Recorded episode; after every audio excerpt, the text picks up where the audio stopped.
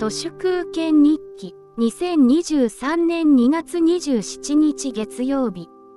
グローバル化の気持ち悪いところは次はこれだ。という珍奇なアジェンダセッティングがベンチャーっぽい会社とそこに人物金を注入する電通からじわじわと湧き出てくるところで緑虫の次はコオロギですか。緑虫という名前も虫の部分が NG となり夕暮れなと呼び換えましたのでそのうちコオロギもグリラス謎と呼ばれるようになると思いますブリラスとはラテン語でコオロギです徳島県はすでにコオロギを学校給食で自由意志のない子どもたちに食べさせているんですがそのコオロギコロッケをプロデュースしている業者の名前がグリラスと言います。そのグリラスは NTT 東日本と食用コオロギの飼育実験をしています。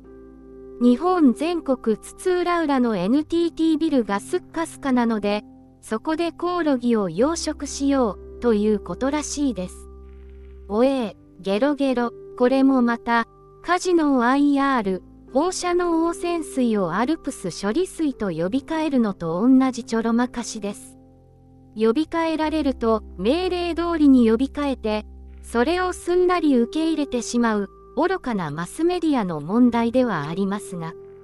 ミドリムシもいきなり食べ物だと抵抗感も大きいだろうと、美容とか子供の健康とか代替燃料とかイメージ工作に必死ですが、コオロギもこれだけ燃え始めると美容とか頭が良くなるとかもっともらしい。顔健康エコな顔ヘルシアの時の鬼のような PR 露出作戦みたいなものが延々と垂れ流されるのでしょ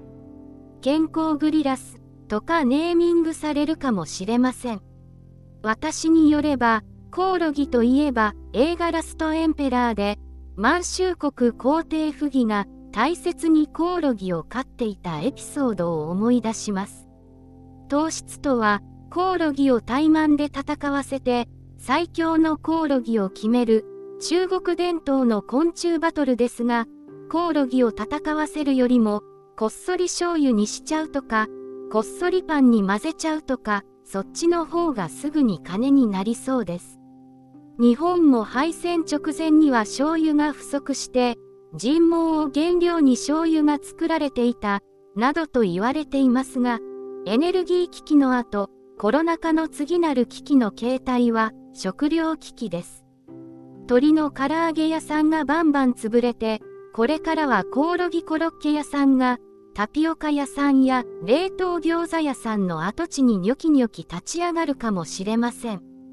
岸田文雄のホニャララ倍増計画のダークホースは、コオロギ食倍増計画かもしれませんね。池田隼人じゃありませんが、貧乏人はコオロギを食え、とかそのうち言いそう。虫が食えないなら、エビとかシャコも食えねえだろ、というえ理屈です。本日は以上です。ありがとうございました。人の行く裏に道あり花の山。